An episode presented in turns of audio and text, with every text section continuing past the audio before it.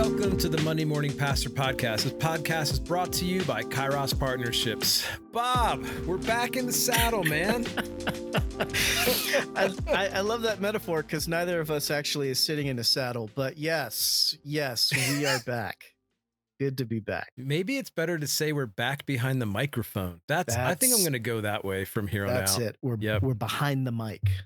We're behind the mic. How are you, Doug? Bringing it fresh. I'm doing good, man. I think uh I, I feel like the full pressure of the fall has come in a good way. Mhm, It's mhm. nice to be busy again. It's uh maybe busy is not the word. It's nice to be full again and it feels like there's just some good momentum going within the church world of of Renew and and what I'm doing and even within coaching and spiritual direction. It's it just feels like we're kind of I'm kind of back and in healthy rhythms other than the this summer, which feels like there's not a lot of rhythms.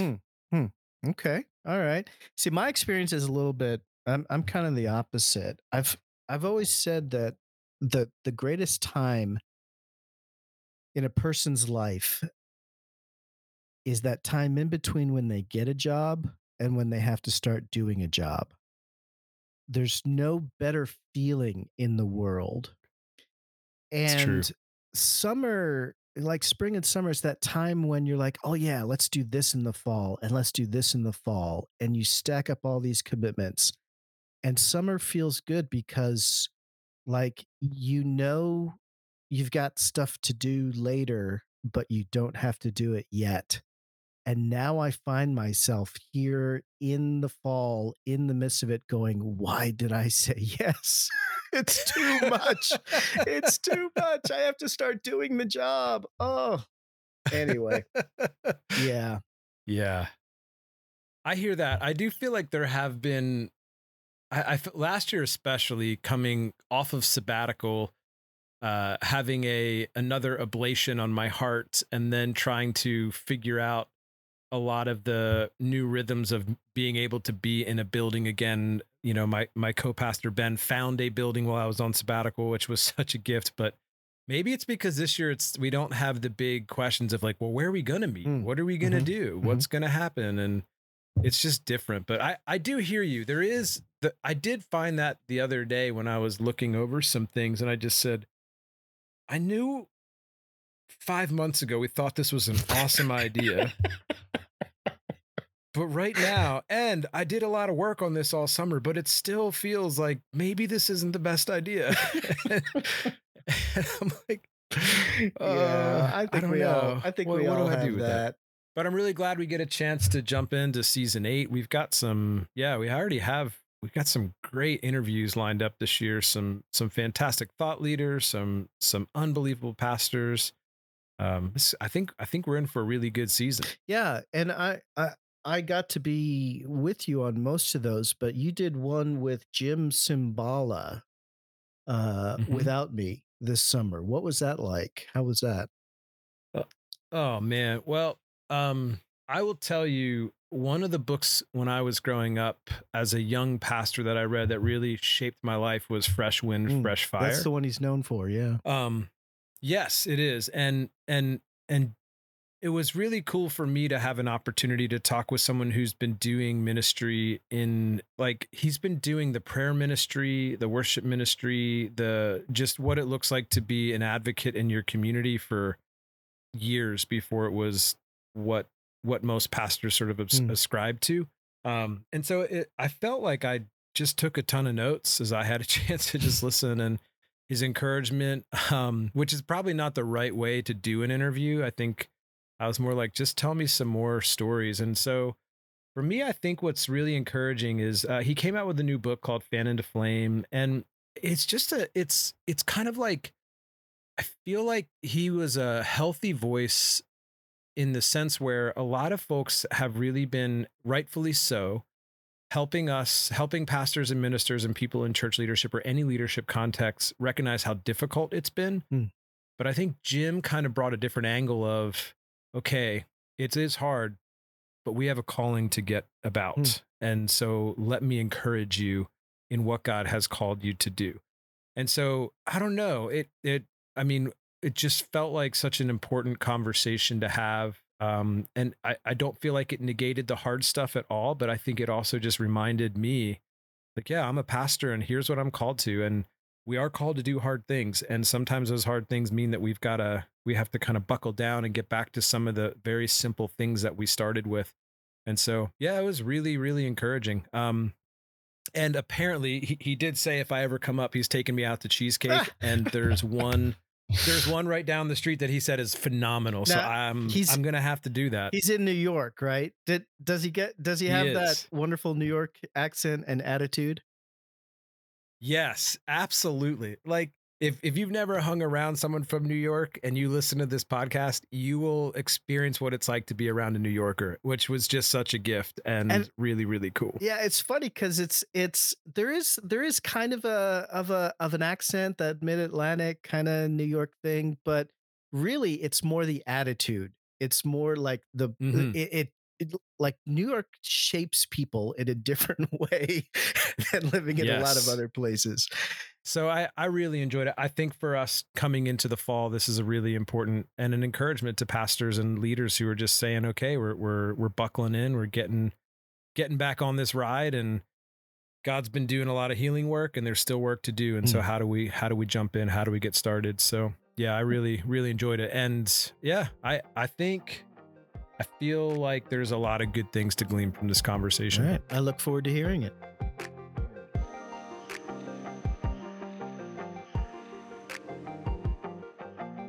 Our guest today is Pastor Jim Cymbala. He was born in Brooklyn, New York, where he enjoyed a successful basketball career in high school and then in college.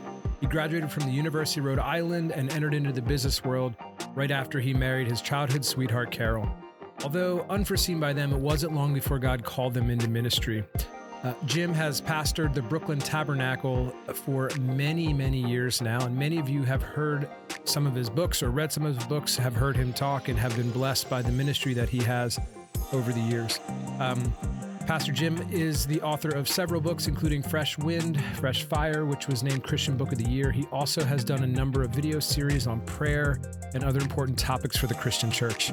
His wife Carol directs the six time Grammy Award winning Brooklyn Tabernacle Choir, whose music has blessed people around the world. We're really grateful to have Pastor Jim Cymbala with us today. Pastor Jim Cymbala, it is an honor to have you on with us today. Thank you so much for joining us. No, thank you for having me. It's it's my joy and privilege.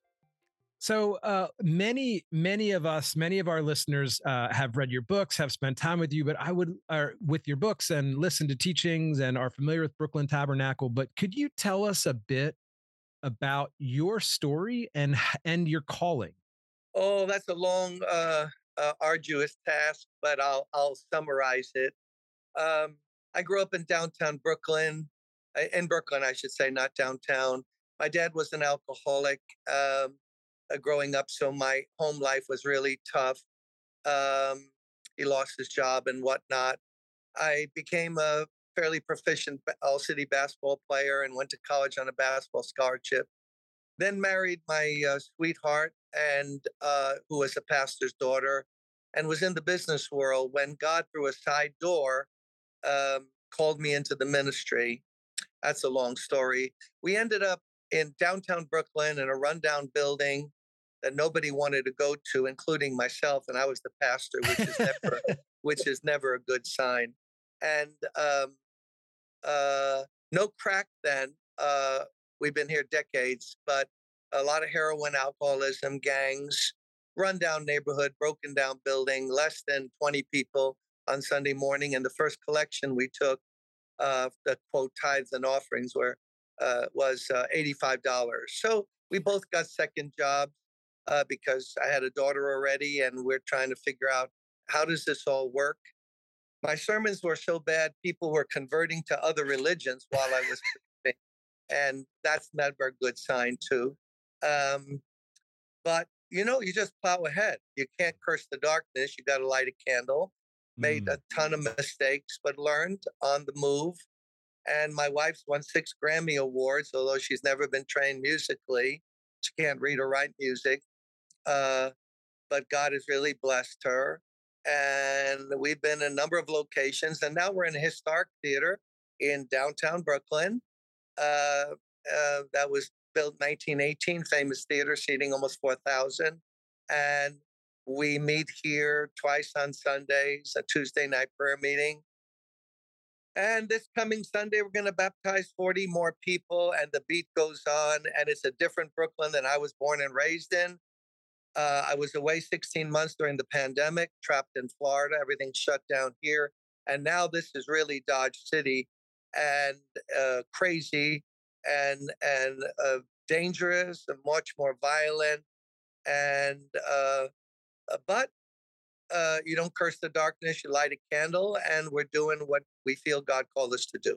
Mm.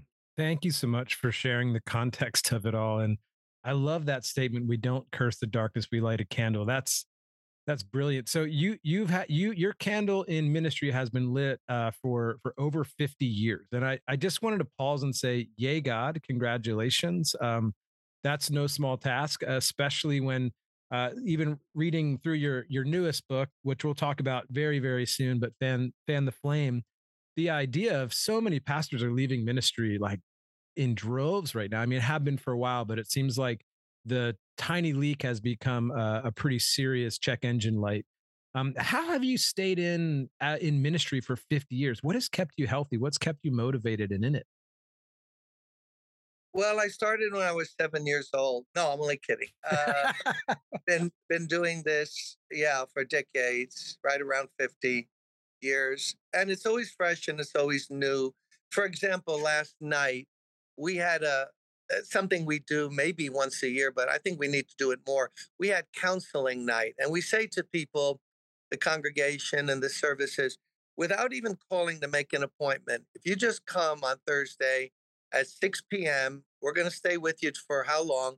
You'll be seated, and through the vast auditorium, we'll have nine stations where pastors or deacons and their wives will counsel you. So you just mm. come. So I go and ended up in the front row at six o'clock with some other people there to ready to help me and pray, and my assistant Nina, who was going to take notes uh, for follow up.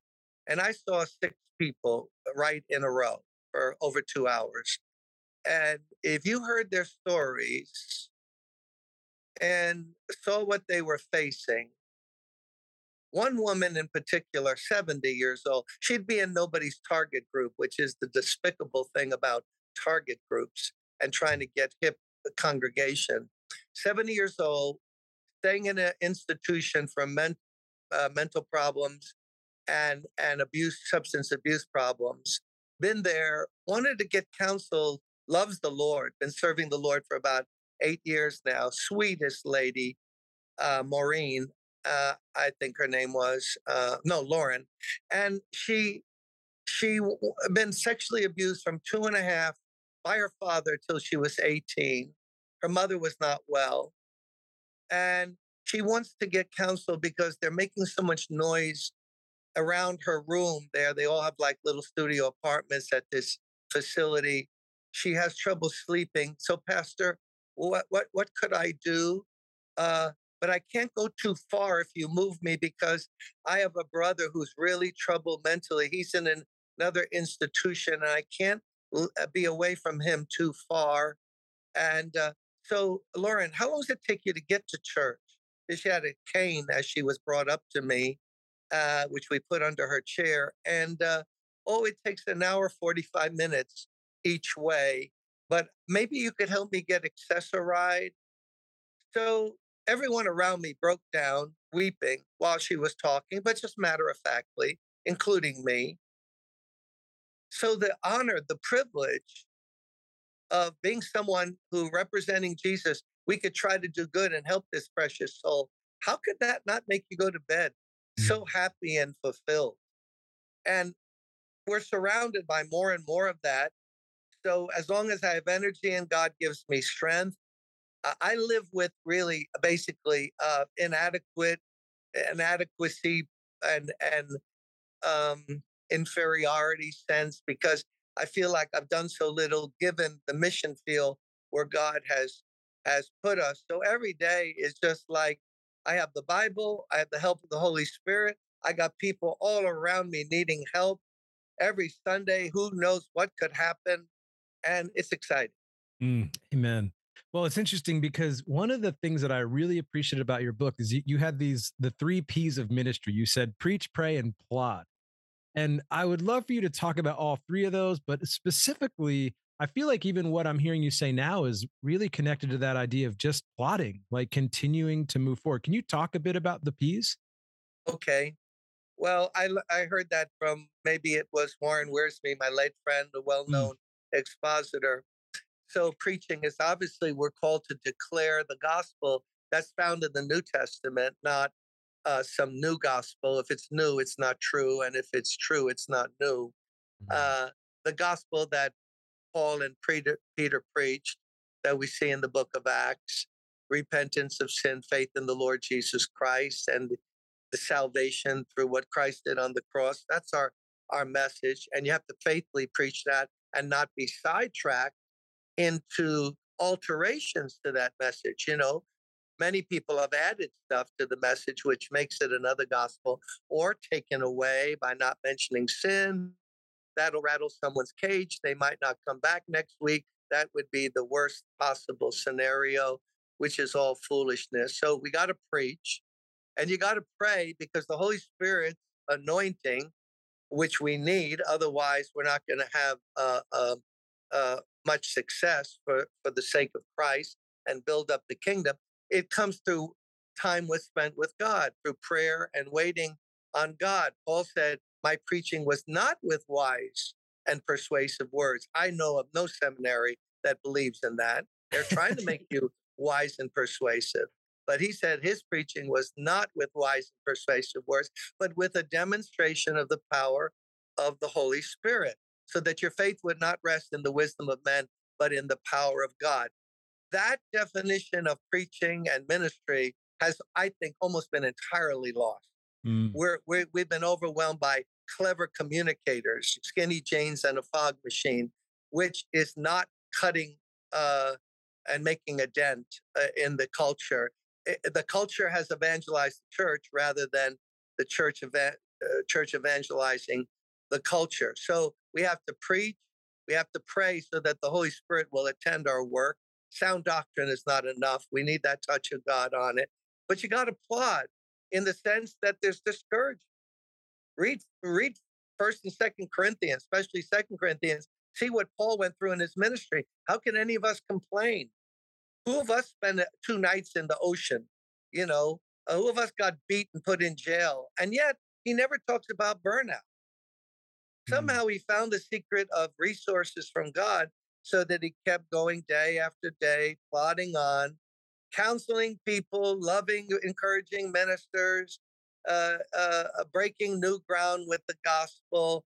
But that, of of course, all comes uh, from just our walk with Jesus by being with him, where he gives us the grace we need to plot. And a lot of times when you think you're doing the least, you're really doing a lot. You just don't see it, you don't feel it, you can't go by feelings. Um, some of the, you know, um, some of the times when I have felt less useful, uh, I then see a month later, wow, that happened that service when I didn't think I was quite what I should have been. So you just got to keep doing it day Mm. after day, like anybody else in any other job. I was a basketball player. You got to go to practice every day. No, but I know how to play. No, but you can play better. Just keep going. Mm. That's really, I think what you're getting at is so important because it it feels like there's this tension where we want to we want to meet we want to encourage pastors. We recognize that a lot of pastors are really tired and discouraged, but we also need to remember back to why did we get into this for the first place? You know, what was it that called? And thinking back to the first love and and even some of the encouragements that John writes to the to the churches in Revelation of man, you got to get back to that first love so even thinking about, you know, a lot of pastors you mentioned in the beginning of your book, and even thinking a lot of pastors I've talked to, discouragement seems to be a normal place within the life of a minister or around that's happening around them in in many many different places. Um, how can we be better equipped as followers of Jesus and pastors to face discouragement? Well, that's the big D. You know, cancer's the big C, but for the ministry, it's the big D discouragement. The last poll I saw, brother, uh, from two months ago, I think it was Pew Research, was 42% of all the ministers polled said they would leave the ministry tomorrow if they could just get a job with benefits to protect their family. That's a big number. That that's 42% who admitted it. Think of all the other guys pounding the pulpit. God is on his throne and and all of that, but secretly they're defeated. No converts, division in the church, social media attack zones uh, against one another, the politicalization, racialization of everything. I while I was stuck in Florida for 16 months during the pandemic, I talked to countless pastors. The level of discouragement uh, was palpable. It it really touched me.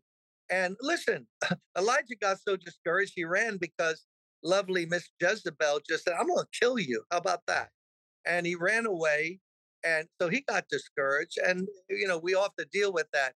But that's where we need daily renewal. Paul said, look, outwardly we're we're we're wasting away, but inwardly, and I speak to that in the book, Fan the Flame, inwardly we're being renewed day by day. Your whole life, your life, my life, any pastor, any Christian listening, you only live it a day at a time. Yesterday is gone. You can't do one thing about it. Mistakes or successes is gone.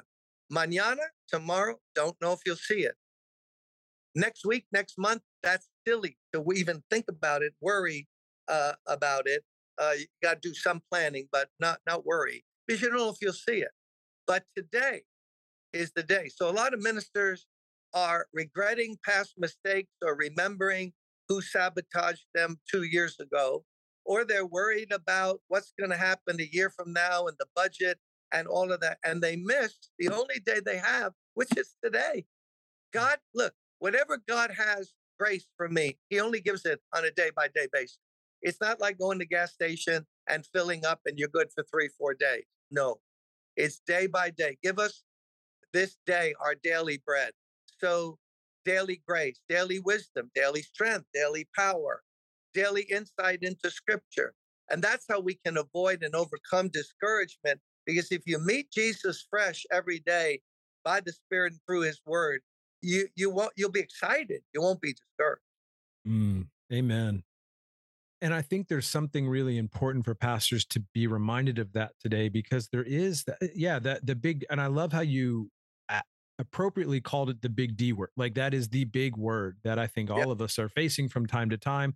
All the time, it's just everywhere. And I and I appreciate too how you actually named some of those big uh the you know the politicalization uh the racialization all the different things that are just swirling around everything that is that that we're trying to do and trying to accomplish and so it's interesting because you talk about that that being renewed daily that day by day how are some like real super practical ways that you find rest and renewal in you know thinking about in the demanding season that we've been as past we've been in as pastors well I think it starts. Uh, I can speak for myself here. I don't think there's a um, clear formula there in the scriptures for it, uh, but it starts with the word.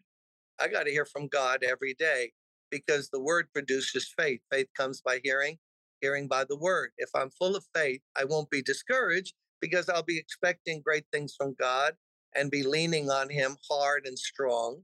So it starts with the word. But then it's the word has to lead to prayer, waiting on God, meditating on his word, bringing my needs, petitions to the throne of grace, where God can pour out mercy and grace. That's what we all need. And that's only dispensed at the throne of grace. Nowhere does the Bible say, come boldly to church. It says, come boldly to the throne of grace. So the first calling, as I point out in Fan the Flame, that God gave to his the apostles, Jesus did, was that they might be with him, that he might send them out to preach and have authority over evil spirits. Uh, Mark 3, uh, verse 14. So, so the first calling was not to be a CEO, CFO, write books and this and that, travel the world, uh, build schools. It was to be with him. And when we're with him daily through his word, waiting on him. And then the other thing I find good is if you're a leader, you're always giving out. I'm preaching twice on Sunday, Tuesday night in the prayer meeting, uh, writing books, traveling a lot uh, overseas. Uh, uh, so you're giving out, giving out. So then the question is, who feeds me? well, just read the word. Well, that's not what you tell your congregants. You tell them, come to church. Don't stay at home and just read the word. God's going to help through me or someone else to minister to you.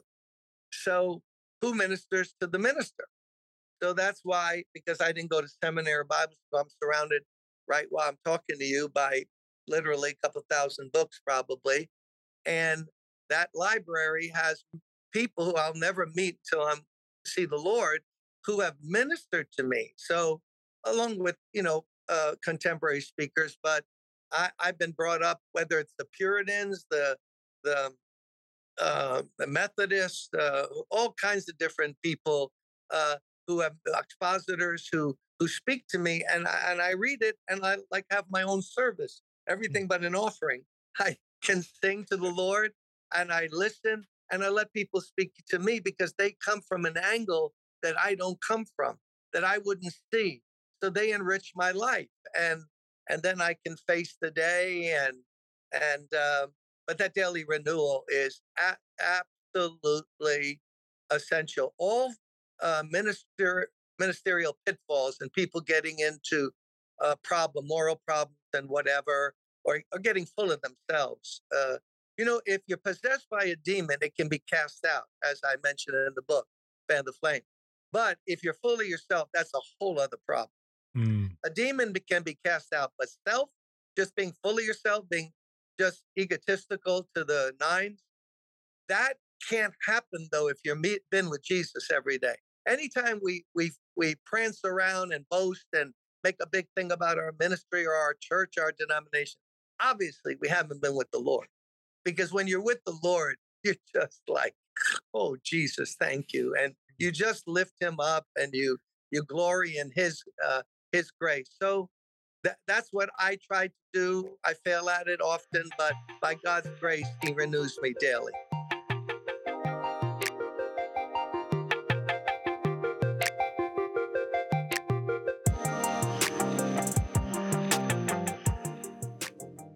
Thank you so much for that. I that's such a it just feels like um uh, like aloe on sunburn. I appreciate that word. Um so thinking about there's two other things that I would love to just touch on briefly.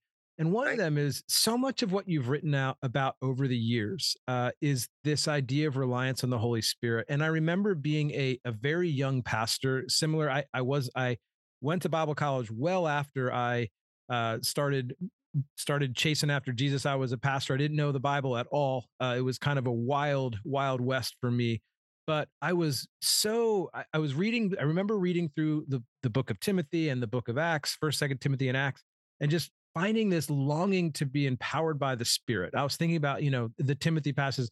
You know, I've not give you spirit of timidity, but power, love, and self discipline. And reading about Acts, watching these these fishermen be filled with the Spirit and run and just start doing stuff. But you've written so much about that. I can remember being a twenty some year old young pastor reading Fresh Wind, Fresh Fire, reading your stuff, and then just having these encounters with the Holy Spirit in way that I never had before. And so I'm thinking about what would you say to the pastor who has this longing for eh, for for being empowered by the spirit but has not yet gotten there or feels like discouraged in that or not sure where to go next yeah and that eh, you touch on a great thing brother because um, the Holy Spirit, there there is a prejudice against the Holy Spirit uh, in a lot of evangelical circles.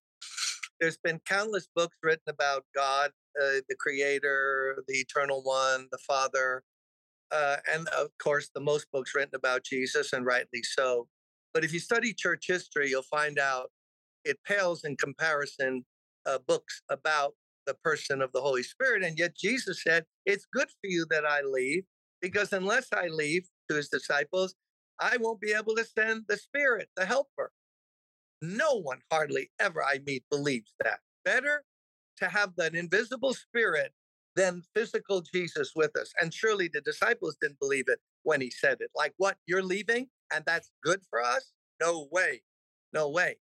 So, so there are prejudices, and Satan has has really, I think, done a masterful job at uh, bringing bias on both sides of the question.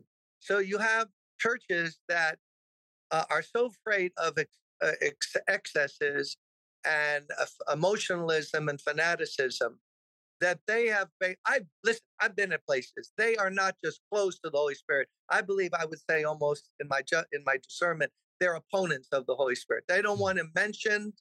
They don't want to hear. That's emotionalism. That's that's going by experience. We stand on the word. So it turns out to be is a Bible study, and then let's go out to Cracker Barrel and have dinner.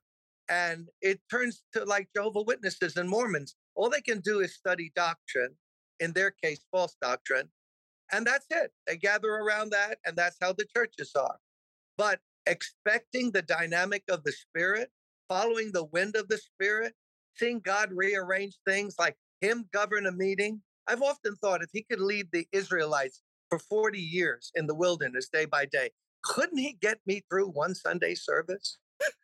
Without being crazy. Now, I'm not talking about shooting from the hip and running the aisles and working up a frenzy with the organ uh, pumping. I'm not talking about that.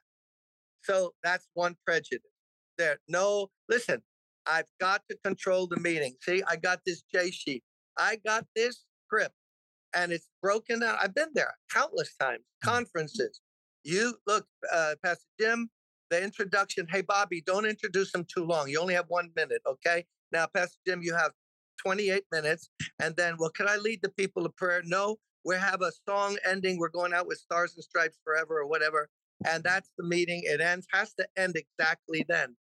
And then we pray in, in a silly way. Oh, come, Holy Spirit, open the heavens and come down. How? There's no space. There's no room. The meeting's programmed. The meeting's been decided. So there's that side. Then there's the other side of not cemetery, but insane asylum, where everyone's bouncing off the wall and there's there's there's there's feathers from angels who came to the meeting. God's filling up teeth with gold inlays. He can't give porcelain for some reason, so he's doing inlay work. The people are barking like dogs. They're doing weird things. Uh, ministers ripping the people off by God told me every 10 people are supposed to give $10,000 and and all of the excesses not based on the word of god not founded in scriptures manifestations that have nothing to do with anything more new age than biblical and then so then you have the excess there so then people who know the bible go if that's the holy spirit i'm out i'm not going that way and then people who are open to spirit get sucked into that and you dead old baptist you dead old evangelical you don't believe in the power of God. And and in the middle, it seems to me, is Paul's ministry. Founded on the word of God, but open to the breath of the Holy Spirit. And in the book, Fan the Flame, I talk about some incidents that I lived through that we experienced just in meetings here where the thing went totally off of anything anyone could schedule, but totally decently and in order. But the fruit proved that it was God the Holy Spirit mm. because you'll know a tree by its fruit. So that's the battle today mentalism versus emotionalism, just cerebral fighting about five point Calvinism or whatever. And you can believe whatever you want. I, those, there's time for that discussion. But I mean, really, as, as God died, there is no Holy Spirit now. I mean, you read the book of Acts, and the Spirit told Philip, join yourself to that chariot. Well, that's dismissed out of hand. And yet it has nothing to do with new doctrine. You know, the old cessationist argument is, you know, the gifts of the Spirit are not for today because we have uh, the, the full canon of Scripture. Okay, I don't even want to discuss that. But he didn't give them new doctrine. He just said, join the chariot. Doesn't he do that anymore? How did he call Hudson Taylor to China? Did he just spin the map and go China? No, God led him. No, no, no, no. That's experiential. We don't go, we go by the word. You see the tension yes, that we absolutely. need to find a balance of. That's I think that's really helpful. And and it's interesting because one of the things that I remember from being a very young Christian was I wanted to be quick to listen to the spirit. And I just thinking back over the years, uh, I had a sabbatical last year and I was just paying attention to the spaces where I I felt the spirit moving me and like at weird places like 7-Eleven, you know, driving down the road, yeah. seeing someone at 7-Eleven and just having these moments of realizing, man, I'm doing exactly what God, the Holy Spirit was doing in the early church, in the apostles, in you know the deacons who became apostles who weren't supposed to become apostles like all kinds of just cool stuff. And i think there is a there's a brilliance of recognizing the extremes and then sensing the middle way of Yes. let's let's trust the spirit. Let's also dip our toes deeper into what he has for us. So yeah i, I think that's really really helpful all right so two more questions uh, and, Yes. and i'll try my best to keep them short but if you could go back in time and hang out with with a, a Jim right as you got started eh, you know with the $85 offering and in a, a building that you didn't even like what would you want to say to your to your early ministry self Oh, that's a good question. It probably the first thing would be pray more, spend time with God, because I was type A in the sense as a basketball player, practice harder, do more, and all that. So, you know, the ministry, like Christianity, is more about trusting than trying. And I was a trier. I was like, let's just by the sheer dint of effort and and labor, you know, I, we were going to produce something. Something could happen. You know, converts could be made. So I needed to pray more, uh, spend more time with God, and spend more time in the Word. I think I was uh, shallow when it came to really getting down deep. What my early insecurity was. I think I told you, you know, people were joining other religions during my early sermons, and I fell asleep during some of them rather than just the congregation. I felt that was proper. It was a Sabbath, a day of rest, so we all could take a nap while I was speaking, and and uh, it was it was reading the Bible, looking for sermons, not reading the Bible for myself, and I think that's a trap for ministers. We're leafing through the Bible like, well, what am I going to preach this Tuesday or this Sunday? And we're reading, looking for sermons rather than saying, God, speak to me feed me. I, I need you from me. In fact, many times when God opens passages to me, I feel I I I think like, wow, I have to pray. Is this just for me or is this something I should develop and dig deeper for the congregation? And sometimes it's not for the congregation, it's for me. Just for me. I, I you know, we we sometimes God laid on my heart and I want to preach about. That's good. But a lot of things are just for us, not to be shared with the congregation. It wasn't meant for them. It was meant just for my weakness and my problem. So I would certainly say, you know, look, this book, Fan the Flame, is basically this why we're burning out and not having much success in making converts is we could be doing ministry the wrong way. Let's get back to basics, which is what I'm just talking about now to that early Jim Cymbala. Get back to basics because even Tiger Woods, when he was not playing well, when he was at his height and went to a swing coach, the first thing they say to him is, Show me your position, your stance when you're ready to hit the ball, and show me how you grip the club. Talk about my stance and how I grip the club. I've, I've made $150 million playing golf. No, we got to go back to that because if your basics are wrong, it doesn't matter what you pile on on top of that it's going to not work out well. And today, there's very little stress on biblical spiritual basics. It's all uh, what Nikes are you going to wear uh, in, in, the pulpit, and uh, what's the new PowerPoint uh, angle that you're using, which is just frivolous with the needs of people all around us. People are, are strung out on OxyContin. Fentanyl is killing people everywhere, and, and we're talking about PowerPoint.